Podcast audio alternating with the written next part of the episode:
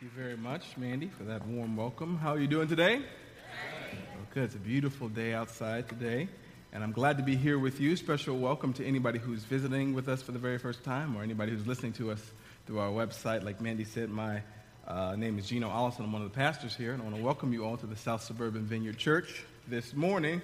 And like Mandy said, I have the privilege of not just continuing, but concluding a sermon series that we've been in for the last probably four weeks a sermon series that we've simply been calling rhythms. And we've defined rhythm as a strong, regular, repeated pattern of movement or sound. And we're not talking about music, right? We're not talking about uh, music that we sort of move to. We're talking about the rhythm of our life.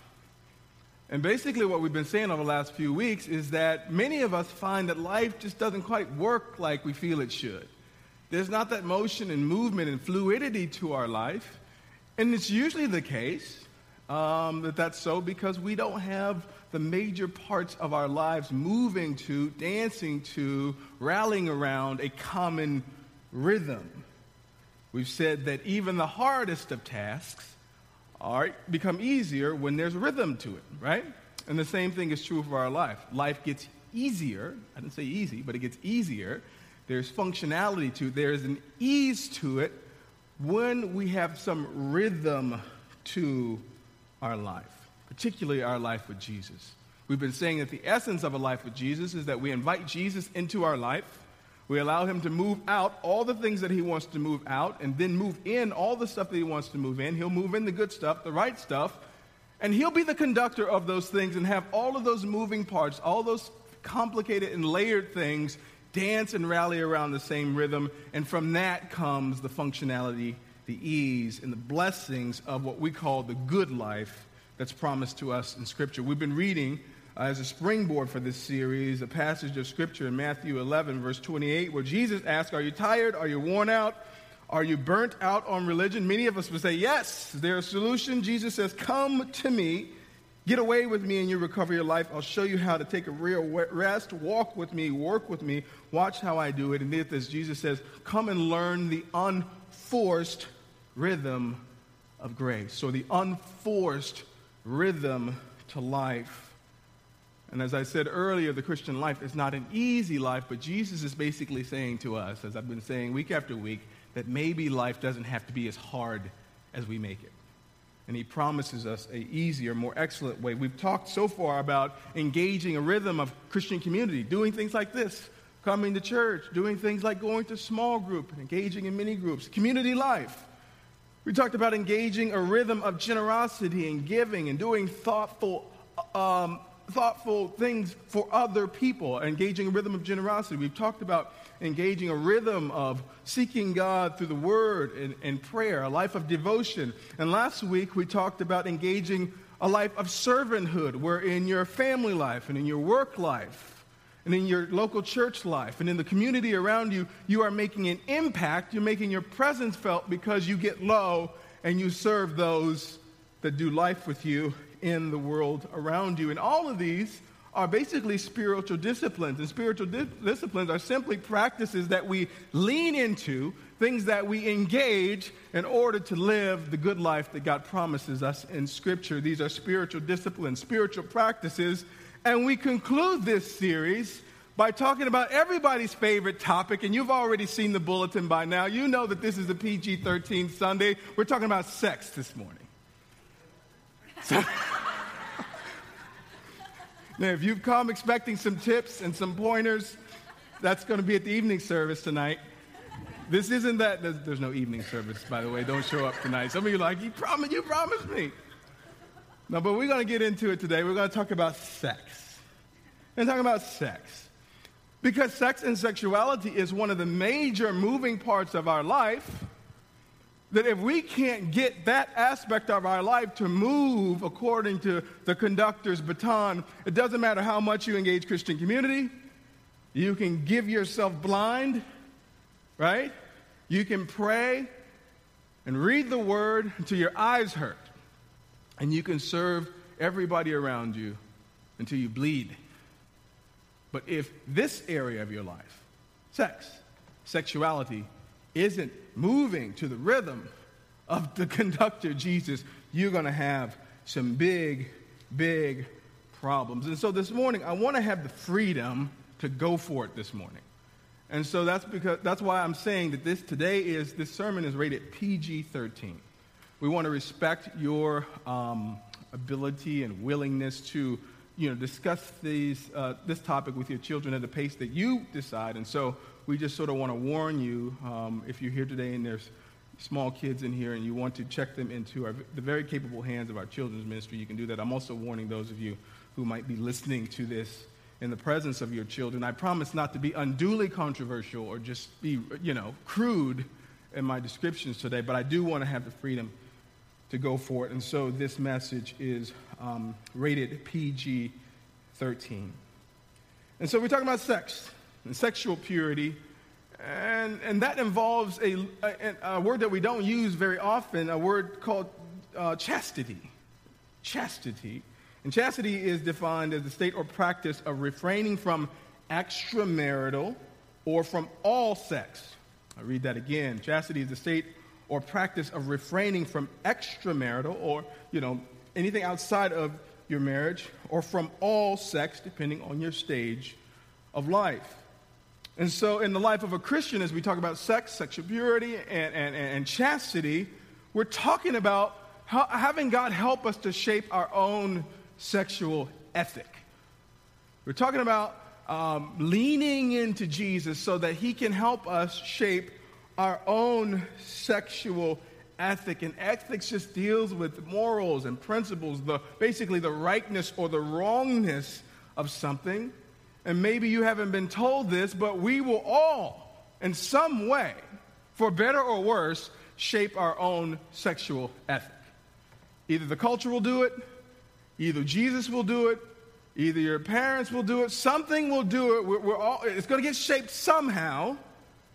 And so the goal for the Christian is to develop a Christ centered sexual ethic. I say that again. The goal for the Christian, particularly as we try to help this aspect of our life gain some rhythm or dance to the rhythm of the conductor Jesus, we want to develop a Christ centered sexual ethic. And what we discover when we pursue a Christ centered sexual ethic is that we see that sex is very powerful, it's very important. It, it, it's awesome, it's amazing, it's powerful, but God builds a very, very high fence around sex. He builds a very high fence around sex, and that high fence is marriage. So your sex is powerful in the same way that a power plant is powerful. Can't have these lights, can't plug in your coffee maker, can't charge your phone, can't watch TV without the power plant. That power is awesome, but you just don't want anybody just wandering into that power plant because it'll kill them. It'll disrupt some things. It might cause our power to go out and here if somebody just willy nilly just goes in and out of there as they please. And so, a power plant they build a high fence around that joker. They put some barbed wire over the top of it. Why? So you can't get access to it if you're not supposed to have access to it because it'll do harm. In the same way, God builds a high fence around sex because it's powerful. It's powerful. And if you get a hold of it before you're supposed to get a hold of it, or you get a, a hold of it uh, in the wrong means, in the wrong way, at the wrong time, with the wrong person, it, it can destroy your life. And in extreme cases, it can kill you. High fence around sex, and that fence is marriage. So, as we look at what it means to pursue a Christ centered sexual ethic, we're talking at this last installment of our rhythm series on engaging a life of sexual purity. You need, just need a title for this message Engaging a Life of Sexual Purity and to engage a life of sexual purity, this is what we're going to do. We're going to actively, not passively, let God and not this culture shape our sexual ethic right now and not later. I say that again. We, are, we will actively, not passively, let God, not this culture, shape our sexual ethic right now and not later.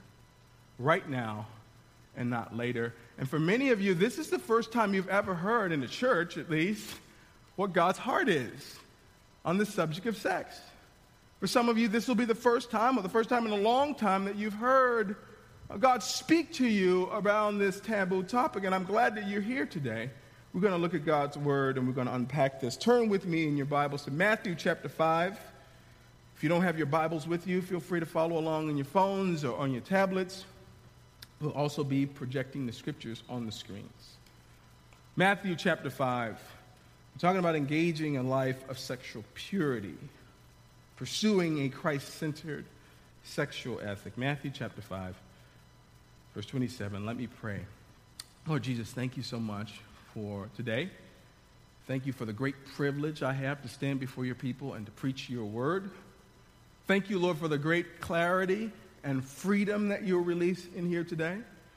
And Lord, we know that whenever we, uh, we always need your presence, but we especially need you on a Sunday where we engage a difficult topic, um, a topic that can be confusing, or a topic that, that can be coupled with shame and, you know, painful memories from our past. And so, Lord, we just ask that you would go before us today and make the crooked places straight.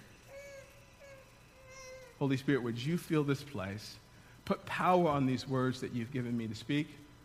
Move the preacher out of the way this morning so that your truth and your light may shine through. And Lord, please, please, please help the Bears beat the Lions this afternoon. Is there anything too hard for you? In Jesus' name, amen. So, before I begin this talk today, I wanted to go over some basic assumptions. Whenever I talk about sex, I just want to get out of the way some basic assumptions, things that I come to the table with as it relates to God, sex, and His people. The first basic assumption is that God has the final say. God has the final say. In the life of a Christian, we can read books and we can talk to this one and we can talk to that person, but God and His Word has the final authority on sex and sexuality without exception. And so maybe that's not the way you lean, but I'm just letting you know that that's how I lean. That's how I've prepared this in light of the fact that God is the authority on this. The second basic assumption is that I come to the table understanding that sex is a good thing. It's a good thing. And some of you are like, ah, I know, right? It's not just good in that way, it's a good, God ordained, God created thing. And that's important to note because Christians can get really wacky about sex. Either you say sex and they giggle like, you know, a, uh, you know, a seven year old, or you say sex and they turn beet red because there's so much shame and this subject is so taboo. And what I want to say is that it, Christians should understand that sex is a good thing. You should be presenting this in an age appropriate way to your children as a good thing. It's not shameful if you do it right. It shouldn't be taboo. If you're discussing it right, sex is from God, it's a good thing. Third basic assumption is that there's a right and a wrong way to manage your sexuality. We live in a relative society, a relativistic society that says, hey, you do you, I'll do me.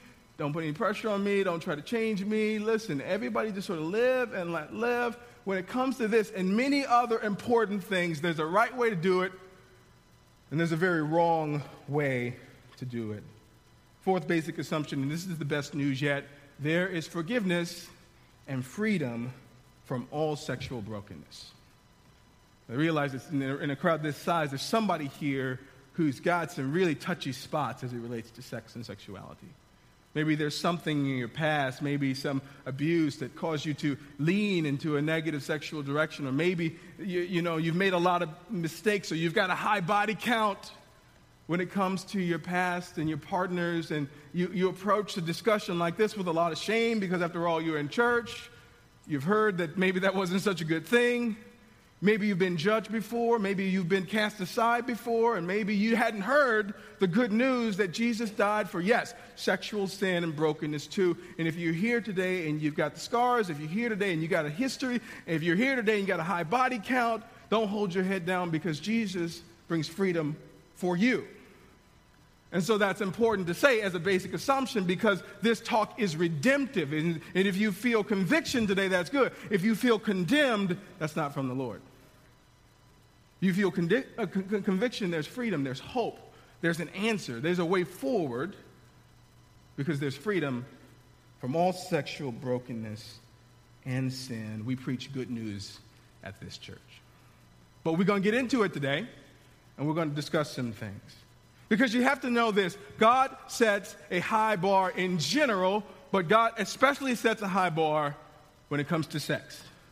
God sets a high bar when it comes to sex, especially compared to our culture's very low bar. Uh, the bar that's set by the culture is relative to the culture's laws. And so in America and many other places in the developed world, the bar for sex and sexuality is consent. And I'm thankful that that bar is there. I'm thankful that it's widely agreed upon that consent is important. And talk to your kids about consent because consent is very important in the realm of sex and sexuality. But consent is hey, as long as the other person is, you know, awake and they agree to move forward with you sexually, then we're all good. As long as there's consent, then whatever you do with regard to having consent is cool. And that's a really low bar. That's a really low bar. And so when we take what God says about sex and sexuality, we take what the culture says about sex and sexuality, particularly the bar that is set, there's a huge gap between the two because God commands his people to avoid all sexual immorality. God commands his people to avoid all sexual immorality. And you may come today with a question, say, Pastor, I know this might be a stupid question. I know everybody else in the room might be clear on this, but what exactly, what exactly is sexual immorality? Well, I'm glad you asked. Let's read the passage of scripture that you've already turned to, Matthew chapter 5. We're going to start at verse 27. And for those of you who've come in late, um, uh, this message is rated PG 13. We're talking about sex and sexuality today, and we just want to be uh, aware of the fact that there may be children in here. And so if you uh, want to check your children into children's church, you can feel free to do that. What is sexual immorality? Let's read what Jesus has to say in Matthew chapter 5, verse 27. You have heard the commandment that says, You must not commit adultery. But I say, anyone who even looks at a woman with lust, has already committed adultery with her in his heart. So if your eye, even your good eye, causes you to lust, gouge it out and throw it away. Man, that is harsh. It is better for you to lose one part of your body than for your whole body to be thrown into hell. And if your hand, even your stronger hand, causes you to sin, cut it off and throw it away. It is better for you to lose one part of your body than for your whole body to be thrown into hell. Jesus doesn't really dance around this, does he? Doesn't really mince words when he's talking about something as important, as significant as sex and sexuality. And I have kind of a love hate relationship with this passage. I love it as a preacher because I love truth. I love it as a preacher because it's clear and it says what needs to be said without any fluff or without anything that might cause undue confusion. But I have a kind of a hate relationship with this as a, as a man who, who, who, who, who kind of enjoys a little bit of wiggle room when it comes to the tough principles of life, especially this stuff. Kind of have a hate relationship with it because every time I read it, it convicts me in some meaningful way. Because Jesus gets after it. He speaks to it. And I want to unpack what Jesus says to us in these few short verses in light of what it means to pursue a Christ centered sexual ethic, in light of what it means to engage as part of a rhythm of life, sexual purity, a life free of sexual immorality. J- Jesus highlights three things. The first thing is that Jesus deals with the obvious. Jesus deals with the obvious. There's something that Jesus mentions in that first sort of sentence there that highlights the things that we're generally supposed to already know, the thing that's on the surface, the really low hanging fruit. We can't skip past that because some people haven't heard that. Some people haven't heard it. And so, what Jesus says in verse 27 is that you have heard the commandment that says you must not commit adultery. Now, Jesus says, listen, let's just get something out of the way. Let's establish the basics. Let's pursue the obvious. Let's sort of get this thing out of the way. He's not about to repeal it, He's not about to say something different or to walk back that truth. He's affirming it in a meaningful way. He said, You've already heard not to commit adultery. And for those of us who need to just go back to the basics, adultery is simply sex between a married person and someone who is not that person's spouse. It's adultery.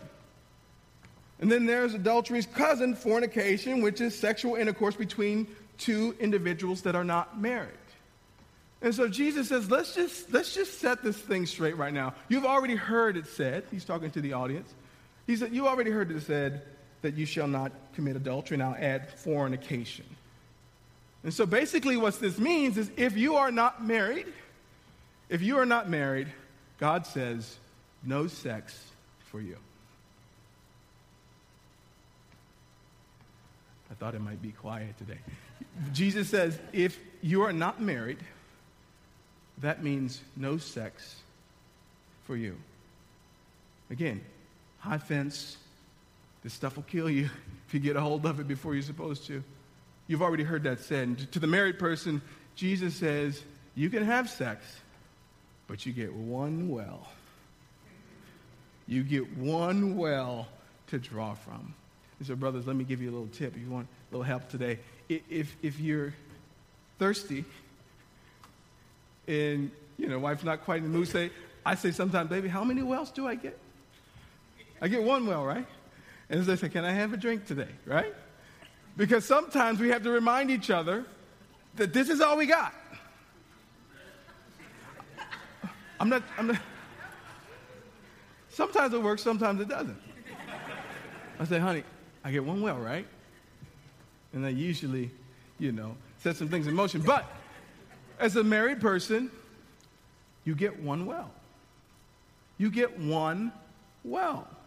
Jesus says, no sex outside of the fence of marriage. That's the obvious. And some of you need to hear that today because you've gotten a hold of a version of this, some of you, that's real murky and unclear. You've gotten a version of this from somebody, probably some hip new age preacher that wanted to drop the bar when he, you didn't set the bar, you don't get to drop it. This is the bar. And Jesus, for our clarity's sake, he attacks the obvious. He deals with the obvious. You're single, no sex means no sex. If you're married, you get one well. One well. And so the second thing that Jesus does, which is probably going to be more meaningful to all of us here, is that Jesus then goes on to deal with the gray area.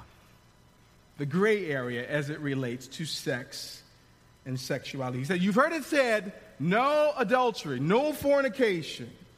He continues in verse 28, but I say, I'm going to continue, I'm going to add to this, I'm going to clarify this for you. Anyone who even looks at a woman, and we'll just make this gender neutral, anyone who looks at a man or a woman with lust has already committed adultery or fornication with him or her in their hearts. And you go, Jesus, why did you have to put that in there? Because many of us will never, ever step out on our wives, step out on our husbands. Saved, sanctified single sisters and brothers, you have, you have got this locked down. You, you, you, would, you would never actually go out and do something that violates God's law as it relates to sex and sexuality. But Jesus touches on like the gray area, right? The fuzzy stuff the, the wiggle room, the hidden areas, the secret parts of our life. Why? Because he knows that many of us love to hang out in the gray area. We love to try to push the edges. Lord, how, how close can I get to this edge before I fall off the cliff? Preacher, tell me uh, how far it's too far when you're just fooling around. How, how far can we go with this um, how, much, how much sex has to be in a movie before it's inappropriate? How, how, vulgar does something have to be before it starts to offend my Christian sensibilities? Preacher, you have a book that you can recommend? Where's the edge? Because you like to hang out in the gray. Well, let me tell you something. If you hang out in the gray, you're going to end up in the red. If I was out there, I'd tweet that because that's, that's tweetable. if you hang out in the gray, you're going to end up in the red. And by red is a financial term. That means you're, you're, you're, you're, you're, you're busted, right? You're, you're below where you're supposed to be. If you hang out in the gray, as many of us do, you'll end up in the red because it all starts in the gray, doesn't it? You're not just walking down the street and you stumble into an affair and you're like, oh, how did I get in this woman's bed? You're not just strolling down the street and you stumble into a porn addiction. That's not usually how it works. You're not just st- walking down the street and you stumble into an addiction to romance novels. That's usually you know, maybe some poor soul just stumbles and just can't, and all of a sudden clothes are off and just end up in somebody's bed. Maybe somebody's done that in the course of history, but that's usually not how it happens. It usually starts with us flirting around in the gray area. Just sort of dabbling in this.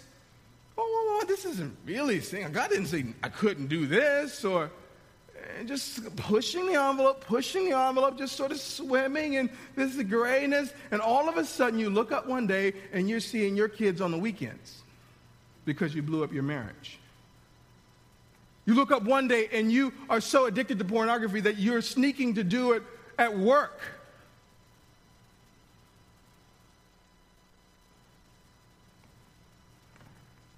You're swimming around in the gray area and you look up and you've got an STD or you've got an unwanted pregnancy or you attach yourself and your soul to someone else all because, you know, you were hanging out in the gray area. How far is too far? What movies can I watch? This, this isn't really hardcore pornography. These romance novels aren't that bad. They're not that explicit. Just constantly pushing the envelope, constantly pushing the issue, trying to find the trap door, trying to find the loophole. And many of you, if you were to disclose today uh, the situations and the circumstances you've ended up in as it relates to sex, particularly sexual brokenness, particularly sexual sin, and you trace that back to where it started, you usually find that it started somewhere in this gray area. It started somewhere there.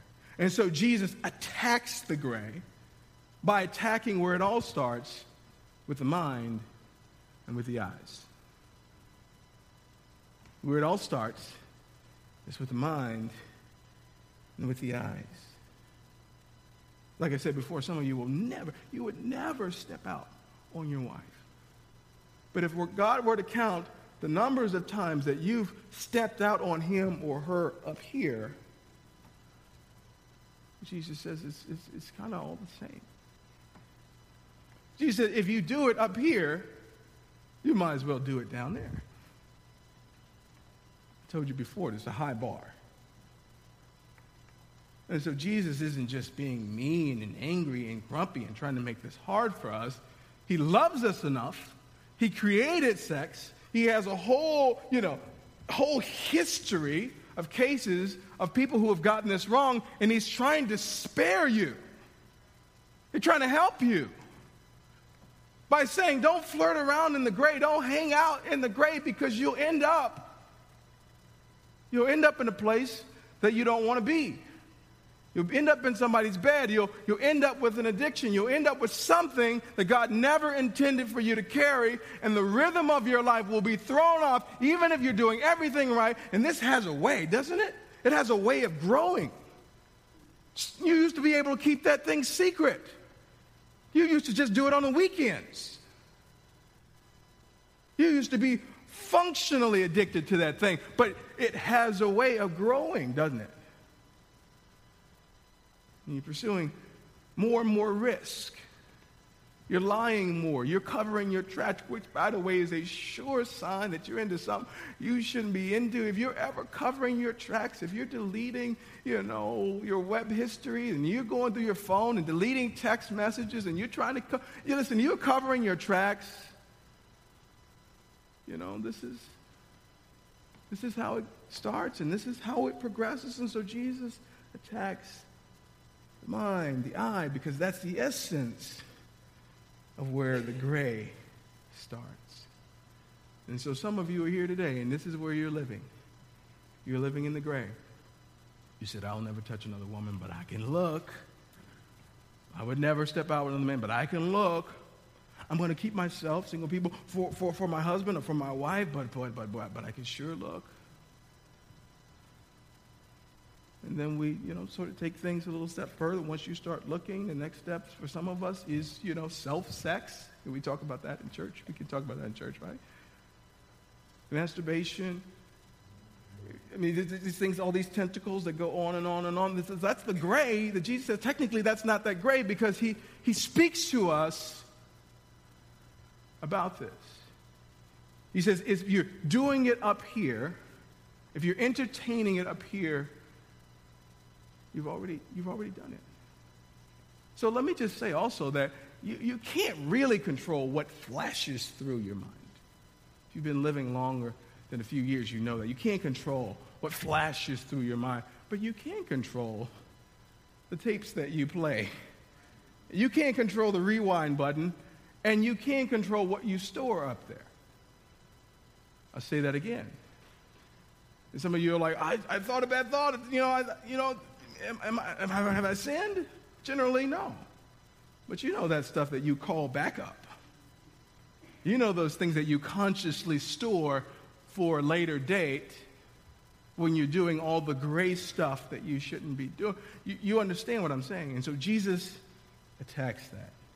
Deals with the obvious, but he also attacks the gray area. And he goes one step further by calling us to take some action. Jesus insists that we take action. Third thing, Jesus insists that we take action. What are we supposed to do about the obvious things that tug on us as it relates to sexuality, particularly sexual impurity?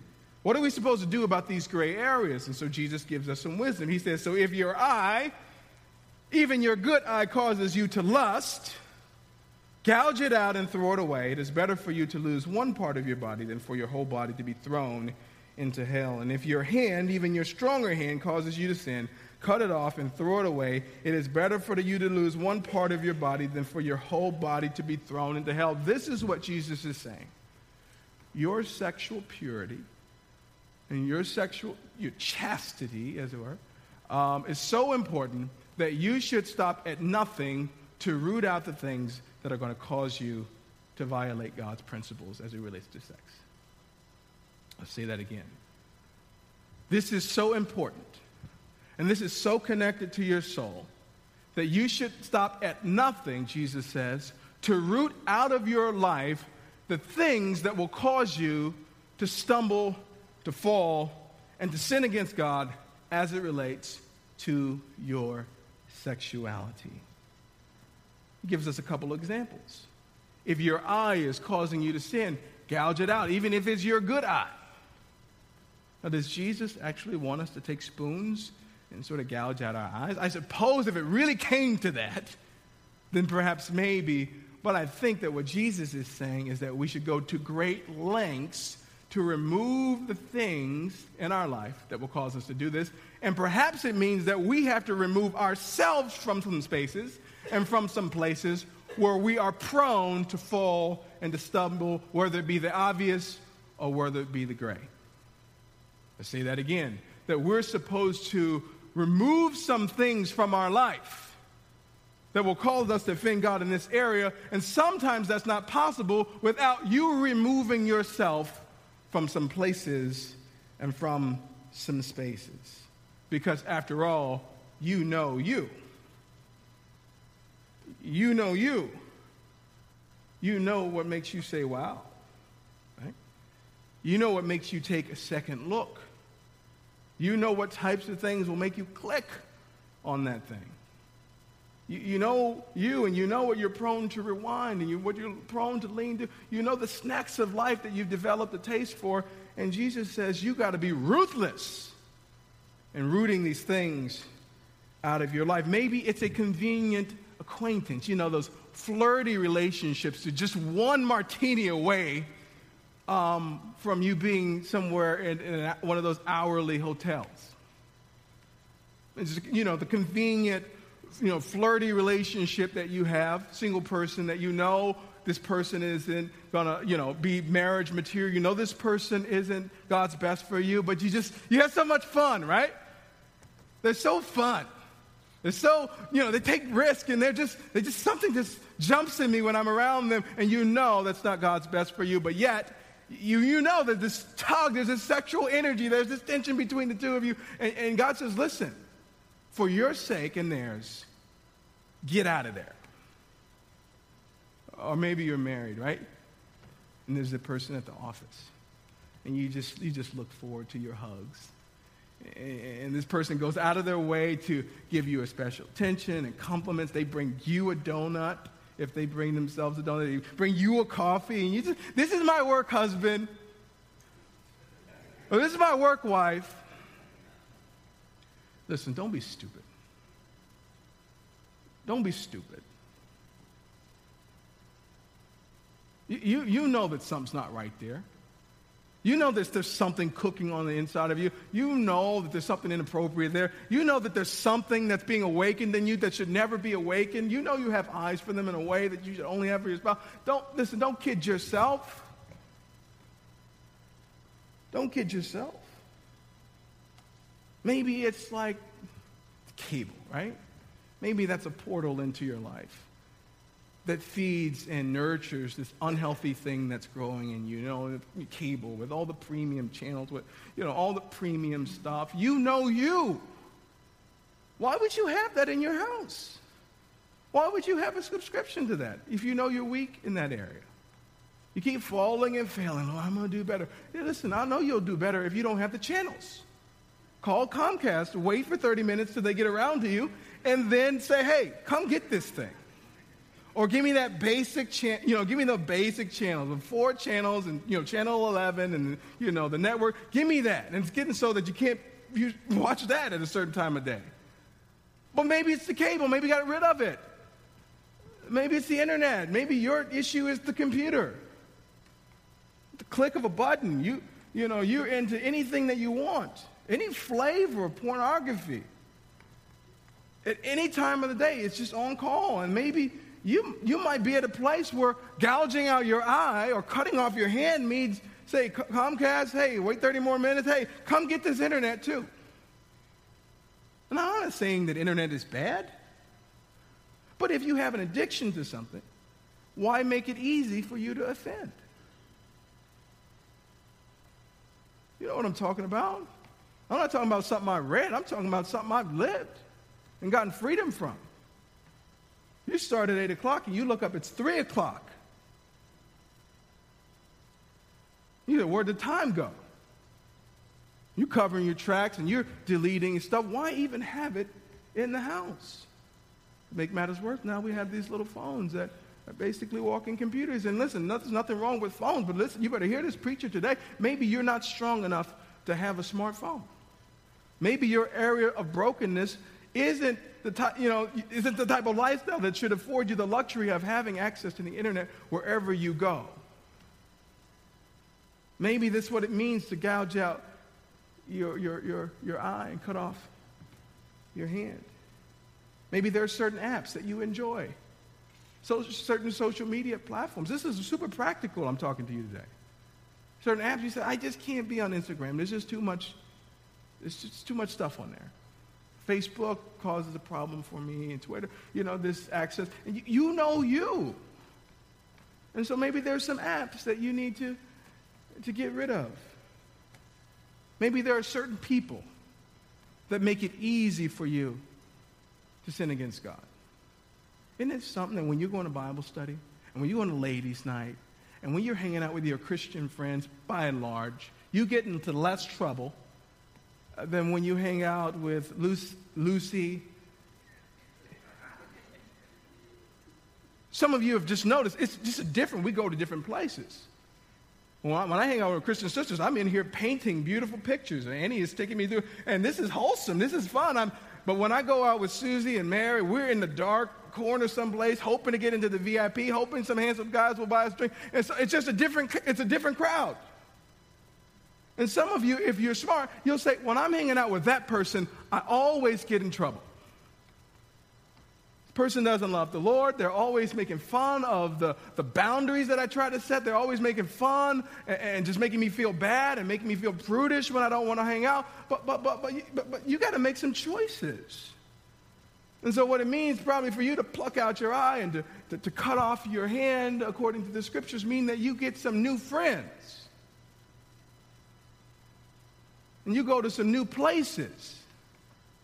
Brother, you, God's probably not calling you to, you know, a strip club ministry where you go and evangelize to, you know, at the, at the, you know, dirty pole or something.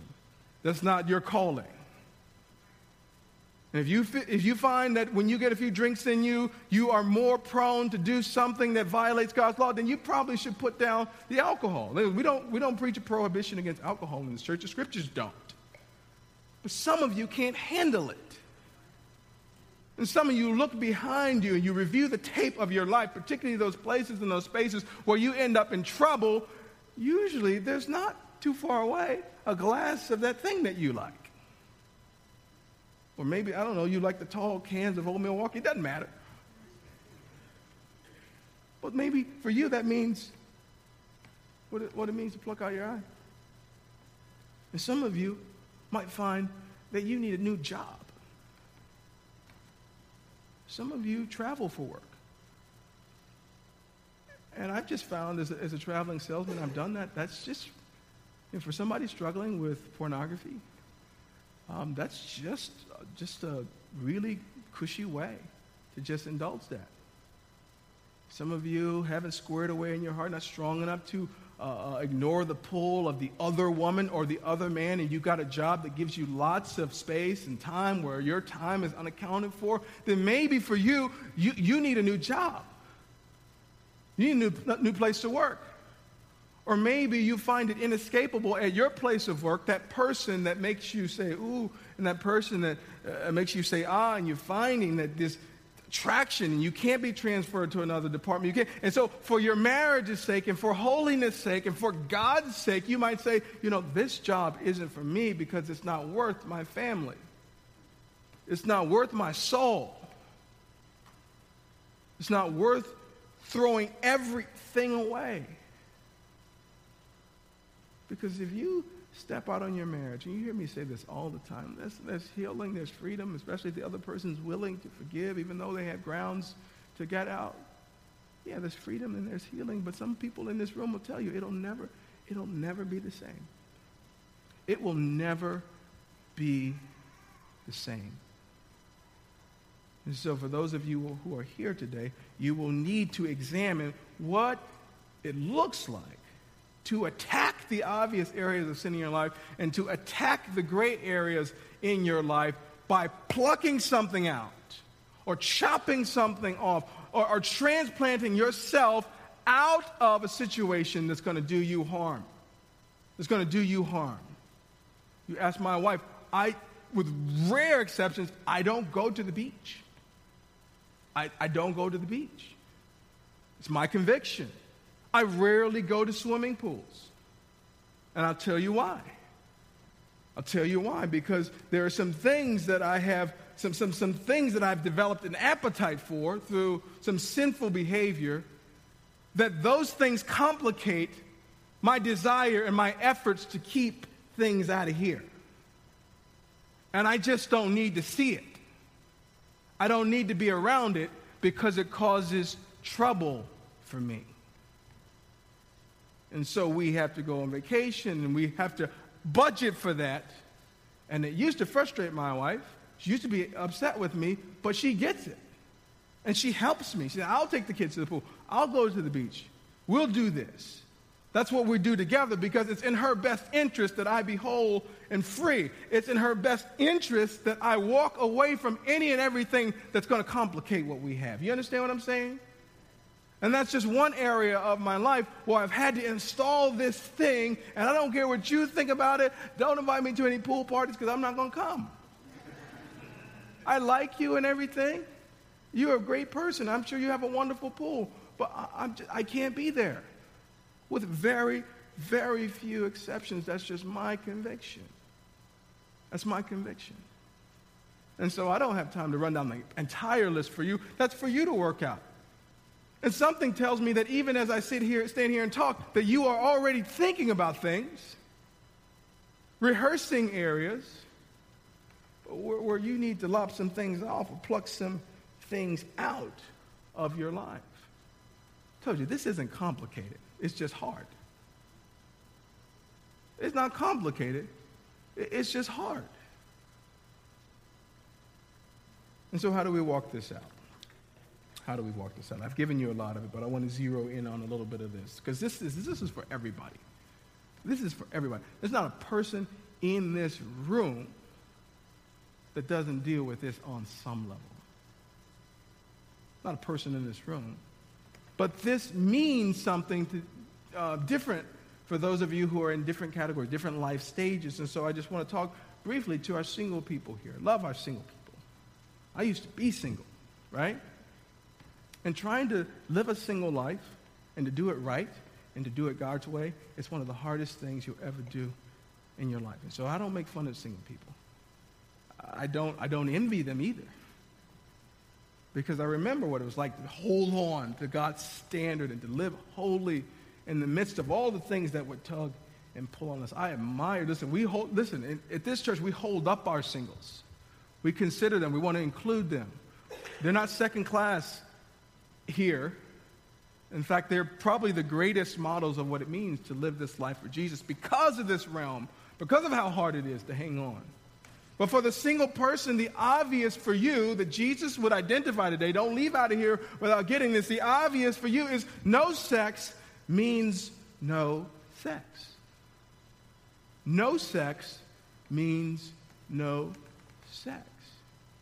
That means no intercourse. That means no self sex. That means, you know, all of the ways that the enemy would sort of deposit lust and have you be exploring that. No sex means no sex. That's the obvious. That's the obvious. But for the single person, there's also tons of gray area. And the Lord wants you to discover for you, because you know you, what's gray for you. What's gray for you?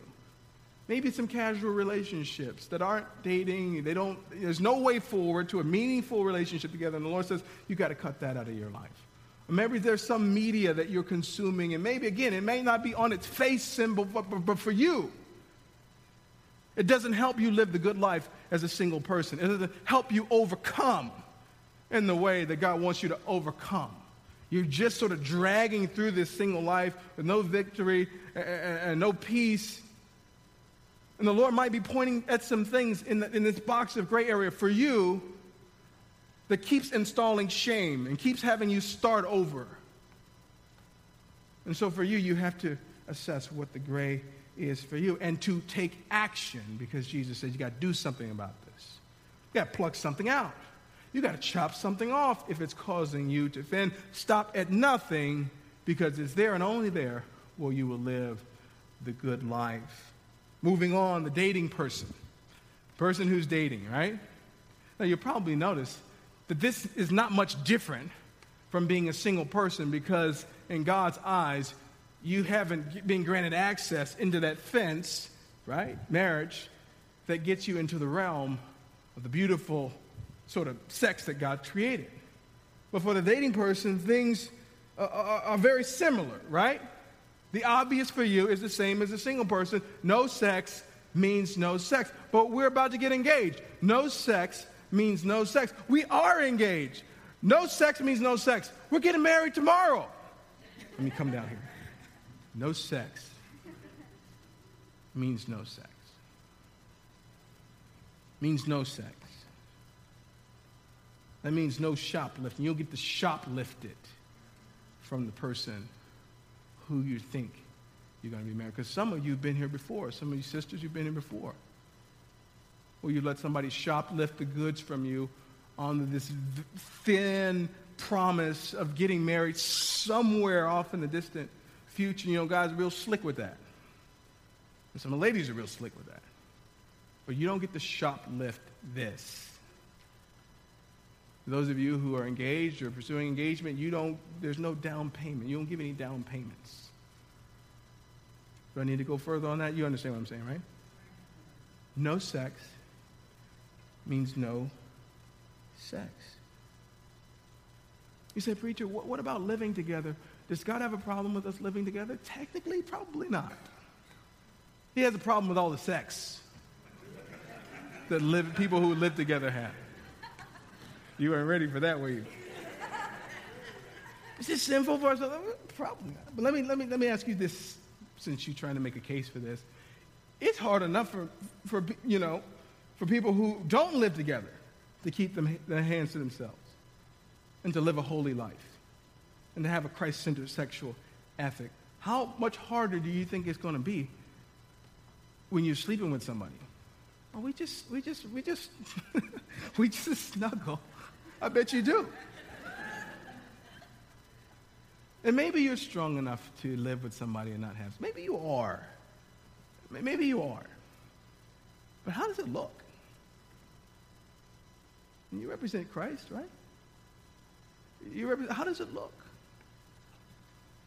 You explain to somebody with conviction that you, you, you're honoring God with this arrangement? Can you teach the young people, the teenagers, as they ask, hey, what should we do? You know, what's prudent? What's wise? Can you say, hey, you know, as long as you don't have sex, you can live with a person. I mean, would you, would you, could you keep a straight face and say that? What about your Christian witness? What about not giving any place to the enemy? What about avoiding uh, the gray areas? I know you're engaged. I know you're serious about marriage. But if it's legit, he can wait. If it's legit, they can wait. And so, for the dating person, for the person that's engaged, if somebody is pressuring you to go beyond the boundaries of what God has set, they're probably not for you. If you get this direct pressure, indirect pressure all the time to, to, to, to go beyond where God draws the line, listen, that person is not for you. I don't care how big their Bible is. I don't care what they're doing in the church. I don't care if he's a preacher. Come on. And this doesn't matter what age you are. I know our seniors are, some of you are widow, widows, some of you are widowers. You're looking for, for who God has for you. These rules apply to you. And I've heard from some of our sisters who are seniors said the, the older brothers are worse than the, than the young men, especially the church ones. And so, whoever it is, if God, if that's the person that God has for you, they will wait. And they will respect your boundaries. And they will do no harm to you in this realm. And if they aren't committed to that, then get out of there. Get out of there. I want to talk briefly to our married, married people. I think this is really important. If you're married, like I say earlier, how many wells do you get? You get one well. You get one well. One. And you can conveniently remind the other spouse of this. We get each other. So let's lean in. That was a joke earlier, but it, I'm serious now. Because let me say this when we're on the same page and we're connecting regularly, emotionally, physically, it's just hard. I mean, I mean, it's, it's, it's, it's fairly easier for me to not be distracted by the things that compete for my attention. It just really is. And so we understand now that we, we need to take care of each other.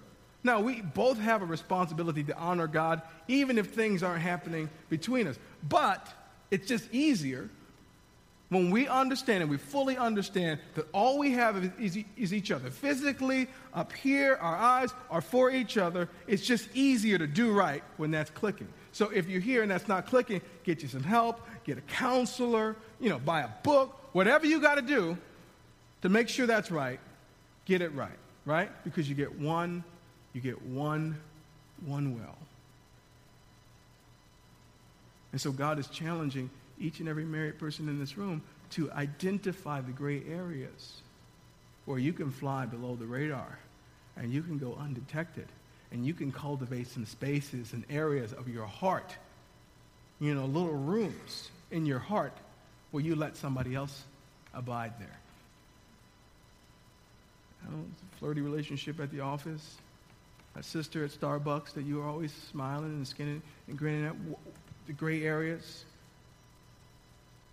I don't have time to list them all. But some of you got some homework to do. Some of you have some conversations to have, particularly as it relates to the little things that can sneak in and wreck things. And so I always, I always encourage married people after a sermon like this to go home and talk. Sisters, ask your husbands. Look him in the eyes and say, Are you struggling with pornography? Now, I realize, I realize, and I just want to be honest with you, that this has the potential to ruin somebody's Sunday.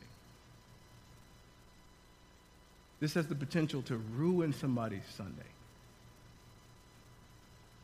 In the sense that you were planning on a picnic later. If you start getting into this, it's going to be tense. But the freedom that will come out of it and the things that are coming out of the darkness into the light will be well worth it in the future. And so, whoever's asking the question, if you hear something that you don't want to hear, make sure you don't overreact. And if you're being on, you know, on the other end of the question, resist the impulse to lie and to cover it up. Because I feel like the, the Lord has, has released a grace to be honest and to disclose some things and to gain some freedom that you want to take advantage of right now because it only compounds things. Take it from me when you're not honest. And it super compounds things uh, when you overreact to what you hear. And so, in the, in the pursuit of rooting out the gray areas and those hidden little things that expand into larger things, maybe you might have some conversations today. Maybe you might together install some mechanisms, some controls in your life that make it hard for these things to, to take root in your life. Maybe there's no computer in your house that doesn't have some type of software that can track, you know, web pages. Maybe there's mutually agreed upon, you know, boundaries and controls. Maybe we root out the gray area. One thing for us is that we, we, we, we've made a decision that we don't ride in the car alone with the opposite sex. We just don't do it her coworkers thinks that's absolutely stupid. Said, fine, you're not married to them. And if, you know, you, you blow up your, our marriage, it doesn't, it doesn't impact us. Some people that I've worked with, they just think that's just stupid. It's so inconvenient. Yeah, but I don't want to see my kids on, just on the weekends. I don't want to blow up my life. I got a lot to lose in case you haven't noticed. And so, sisters, I love you, but there's got to be an axe murderer after you for me, for me to give you a ride. like, show me. Where is it? Show me the axe. I want to see it. Now, then I'll give you a ride. And if I do let you in, get in the back so there's no rumors starting around town. Right? That seems almost silly to some people, but listen, listen. Um, listen, what I'm one I'm one poor decision away from throwing everything away. Just one bad decision from throwing everything away, and so are you. And so this is one of the things we've installed in our life. Try not to be in the building along with somebody of the opposite sex, which gets harder and harder as we just add staff and you know add leaders and stuff like that. But we have to move, maneuver. And sometimes I might say, hey, hey, hey, hey, hey, Joe, can you wait a second because I'm talking to a lady? Just hang on. And so many of you have been asked to just hang around, um, just so there's not even the, the, the, the appearance of impropriety. I'm taking my time with this this morning because somebody needs to hear this. And some of you have gone too long without any controls, without any boundaries. Huge chunks of your life shrouded in secrecy, and, and you're here today in a mess, some of you, because of it. And the Lord, with His help, it stops today. The obvious is you get one well, the great, root it out, take action. And so I want to end, worship team, you can come up with this question. It's a question for everybody as we just tie a bow on this. And the question is who has dirt on you? Who has dirt on you? And so this question gets at this whole thing that we call accountability. I heard a preacher say once if you want to keep sinning, just keep telling God how sorry you are. But if you want to get free, tell somebody else. If you want to keep sinning, just keep telling God how sorry you are. But if you want to get free, tell somebody. I'm not talking about telling your drinking buddies who are as, you know, deep in the hole as you are. Tell somebody you respect. Tell somebody who you wouldn't want to make eye contact with as you disclose the thing that you've gotten yourself into that week? Who knows your deepest secrets? Who knows where you're prone to fail and fall? Who knows that should you go missing, where to come find you because they know your stuff? So, yeah, I meet with some brothers, three brothers every other week. Um, and we don't get together to study the scriptures. We don't get together to sing. The purpose of us getting together is for us to share candidly where we fell down that week, where we sinned against God, where we sinned against our wives, uh, where we sinned in our minds. And that is, you know, if there's some issues that week, that's an unpleasant meeting because I respect these guys and they respect me. And we've got some dirt on each other. If they ever to turn on me, I got some dirt on them, right? And they got some dirt on me. And that's how it should be.